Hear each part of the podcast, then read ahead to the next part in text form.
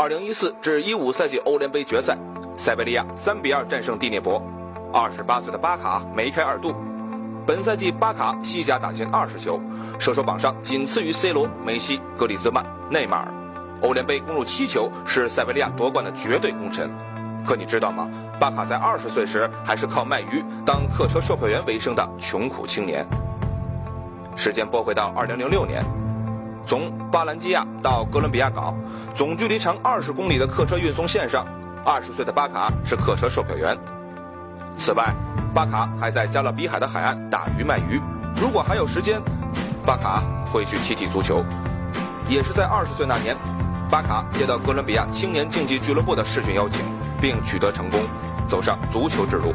直到二十三岁时，巴卡才真正意义上体验职业联赛，在青年竞技打上主力。荣膺2009年哥伦比亚杯射手王，一年之后，巴卡打进18球，穿上哥甲联赛金靴。在哥伦比亚大放异彩之后，巴卡于2012年年初登陆欧洲，加盟比利时的布鲁日。在比利时出色的发挥引起众多欧洲豪门注意。2012至13赛季，巴卡成为比甲最佳射手、比甲 MVP。2013年，巴卡700万加盟塞维利亚，这两年他在塞维利亚拿到两座欧联杯冠军奖杯。从渔民、客车售票员到欧联杯冠军、西甲第五号射手，巴卡的经历可以拍成一部励志剧。二零一三年夏天，巴卡加盟塞维利亚时，拿着五十万欧元的年薪，这对他来说是不菲的收入。